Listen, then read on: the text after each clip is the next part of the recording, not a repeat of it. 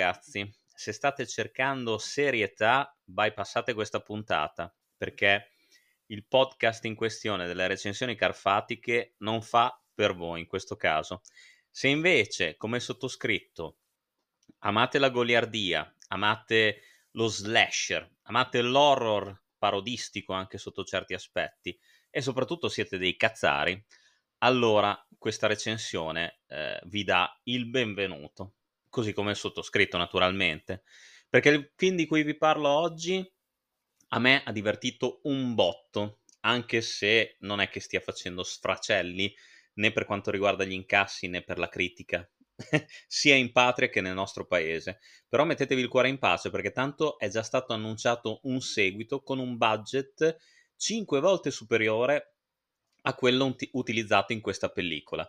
La pellicola protagonista, è presto detto, è Winnie the Pooh, Blood and Honey, ribattezzato ovviamente tra noi, tradotto letteralmente, Winnie the Pooh, Sangue e Miele, del 2023 per la regia di Reese Frake Waterfield, che eh, ha realizzato questo primo lungo, lungometraggio con la sua neonata casa di produzione, che è la Jagged Edge Production.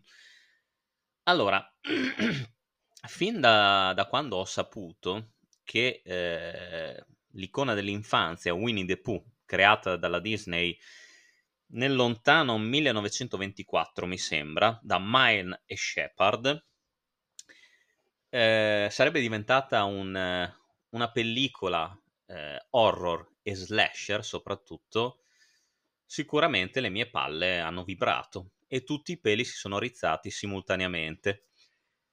Non mi è uscito il miele dalla bocca come esce a questo Pooh folle, ma un po' di bava, di goduriosa, sì, su questo non posso, non posso che essere sincero. Perdonatemi, un po' di raschietto, ma niente di particolarmente preoccupante. Eh. Il film eh, non ha particolarmente una trama ben approfondita, anzi, non ce l'ha per niente. Però, ripeto, è una goduria. Secondo me è una goduria. Fra l'altro, se volete potete anche recuperarlo in, in vendita perché è appena uscito in DVD per eh, la sempre benedettissima Midnight Factory, che l'ha distribuito da noi, e anche in Blu-ray. Oltretutto l'edizione Blu-ray ha un botto di extra, gag, dietro le quinte, storyboard, interviste, che più ne ha più ne metta. Veramente un Blu-ray e anche un, una risoluzione in Ultra, Ultra HD 4K che insomma secondo me per i veri collezionisti non è da lasciarsi scappare. Però mh, mhmm, al di là della pubblicità gratuita, ehm, cioè, in realtà c'è pochissimo da parlare di questo film, nel senso che ho trovato apprezzabile l'incipit, che è diciamo un incipit animato, ma animato in una maniera un po' grezza, come se fossero se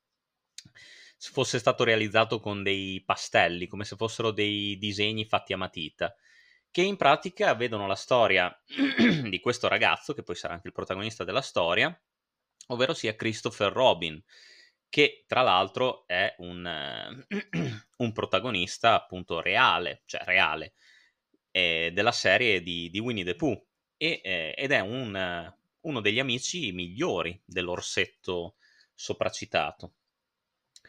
Christopher Robin, appunto, da bambino visita il bosco dei cento acri e incontra Winnie the Pooh insieme a tutti i suoi amici, Pimpi, I.O., Tappo e Uffa. Oh, l'unica cosa che mi fa incazzare di questa pellicola è che non ci hanno messo Tigro, che è il mio personaggio preferito in assoluto di Winnie the Pooh. Ma porca puttana, ve la immaginate un tigro umanoide che con i suoi artigli squarta, affetta e trita, che è una bellezza. Secondo me ci sarebbe stato benissimo, spero di vederlo almeno nel sequel. Comunque, Tornando a monte, Christopher Robin, appunto, vagando nel bosco dei cento acri, incontra Pooh e i suoi amici, fa amicizia con loro. L'introduzione del film dice che Christopher Robin non ha capito il potenziale di pericolo di questi strani umanoidi, di questi mm, sembra siano una sorta di mutanti.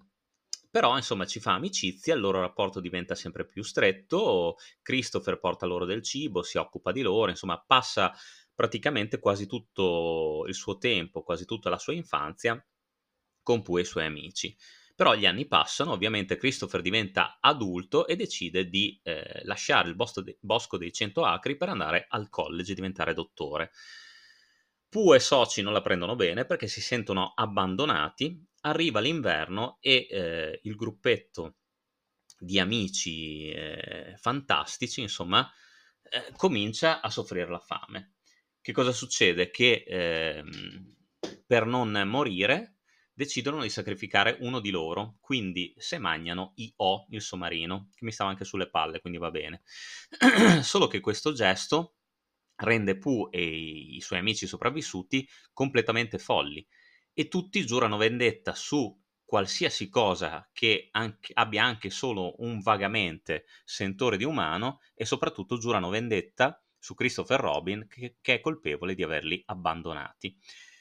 Dopo un po' di anni Christopher, insieme a sua moglie, ritorna nel bosco dei cento acri perché finalmente si è realizzato, si sta per posa- sposare e vuole insomma rendere partecipe i suoi amici di un tempo, di quando era bambino, però trova tutto cambiato, molto più cupo, molto più inquietante, finché la moglie, la, la, la, futura moglie, viene seccata subito da Pimpi. Sono rimasti solamente Winnie Pooh e Pimpi. Il film non spiega perché, ma gli altri non so, saranno, saranno stati divorati appunto da Pooh e Pimpi. Che anche lì, mi dico, fate rimanere proprio Pimpi che si è trasformato in un cinghiale alto due metri, insomma anche lui umanoide, e non mi fate, non mi fate veramente neanche saltare fuori per una frazione di secondo tigro. Vabbè, che Pimpi mi stava pure sul cazzo nel cartone animato. Oh, lo dico, io con questo film ci ho goduto particolarmente perché Winnie the Pooh è sempre stato sulle palle in una maniera viscerale, proprio una roba che non vi so spiegare ragazzi, ma sapete quando tu vedi un personaggio di un cartone animato così carino e coccoloso come direbbero i pinguini di Madagascar, ma avresti voglia di prenderlo a calci in pancia e a schiaffi sulla coppa, cioè finché proprio non, non ti si spellano le mani e le dita dei piedi. E Pooh a me faceva questo effetto sempre tutto tranquillo, eh, fintamente simpatico perché a me non faceva ridere per un cazzo. Tra l'altro fatto anche male esteticamente, non mi piaceva proprio per niente, mi stava sul cazzo, veramente lo odio, Puh, ti odio, anzi ti odiavo quando eri un cartone animato, ma adesso con questo film ho imparato ad apprezzarti, perché è giusto che tu sfogassi la tua rabbia intrinseca, non potevi essere così tranquillo, così benevolo, così generoso, sempre buono, non ti girassero mai i coglioni. Invece con questo film hai dimostrato, insomma, che tutta l'umanità ti stava sul cazzo e quindi io comincio ad apprezzarti. Vabbè, perdonate il delirio, adesso torno a parlare del film in questione. Cioè, è strano veramente ragazzi che io ci faccia una recensione carfatica perché so che molti di voi magari se la staranno ghignando adesso ascoltando i miei deliri, ascoltando il mio trasporto emotivo per questa cazzatona. Perché di fatto è questo, eh. È un film che dura un'ora e venti all'incirca, però è uno slasher che non si prende minimamente sul serio sin dalla prima scena. Eh, le, le protagoniste femminili, perché, allora, torno un attimo indietro. Quando seccano la futura moglie di Christopher Robin, eh, Pooh e Pimpi rapiscono lui, e gliene fanno di ogni. Brutto stronzone, cioè abbandonato, sei ritornato qui, sei stato anche un coglione, adesso ti torturiamo finché ci pare. Poi eh, la storia parallela vede protagoniste queste 5-6 ragazze, una di loro è un po' così, è un po' frustrata perché è stata perseguitata da uno stalker che insomma l'ha costretta a rivolgersi a una psicanalista che le consiglia di andare al bosco dei cento acri per ritrovare un po' di serenità con le sue amiche, insomma per fare un po' tutte le troiette della situazione e eh, sarà una cosa che aiuterà, un weekend che aiuterà sicuramente a eh, scacciare via tutti i residui di eh, inquietudine che la protagonista, come si chiama Maria mi sembra, ancora prova. Certo, come no, un'idea fantastica. Peccato che nel bosco dei cento acri appunto ci siano Pooh e Pimpi che mh, mm, non vedono l'ora di seccare, triturare nei modi più disparati tutte queste ragazze che proprio ce l'hanno scritto in fronte carne da macello, ma, ma, ma caratteri cubitali scavato nella, nella carne. E infatti verranno tutte seccate con degli omicidi che secondo me sono fatti da Dio. Allora, se parliamo di recitazione, fa cagare. Cioè non ce n'è una che si salvi. Cioè, proprio secondo me le hanno tirate fuori dal fustone di Dash, che non credo neanche che esista più il Dash, o forse sì, però il fustone no, secondo me. E mh, le, hanno, le hanno costrette lì, le hanno messe davanti alla macchina da presa e le hanno detto di recitare così. Cioè, Waterfield ha detto recitate, fate le fighe, buona, e poi venite seccate. Però, eh, insomma, ci provano non ci riescono, ma ci provano. I dialoghi sono assurdi, sono inconcludenti, sono spesso e volentieri sfociano nel ridicolo. Non so se è soltanto una questione del doppiaggio italiano o anche in lingua originale così, perché io il film l'ho visto solamente in italiano, però presumo che anche i dialoghi in lingua originale non, non fossero poi tutta questa intelligenza brillante. Però vabbè, allora il film in pratica in quest'ora e 20 vediamo eh, e Pimpi che eh, macellano, tagliano a pezzi, spaccano i crani, decapitano e spappolano queste ragazze e vediamo d'altro canto Christopher Robin che tenta di liberarsi e insomma cerca di convincere Pooh a ritornare buono. Certo, come no. Vedrai che Pooh si dà proprio ascolto. E infatti il film non ha assolutamente un lieto fine, quindi se siete amanti proprio di Winnie the Pooh, bello, solare, tranquillo e gioioso, fatevi un giro che è meglio. E, però io mi sono divertito come un, un, porcello nel fango, lo dico sempre, e, e questa, proprio anche per la presenza di Pimpi, è una metafora che ci sta perfettamente.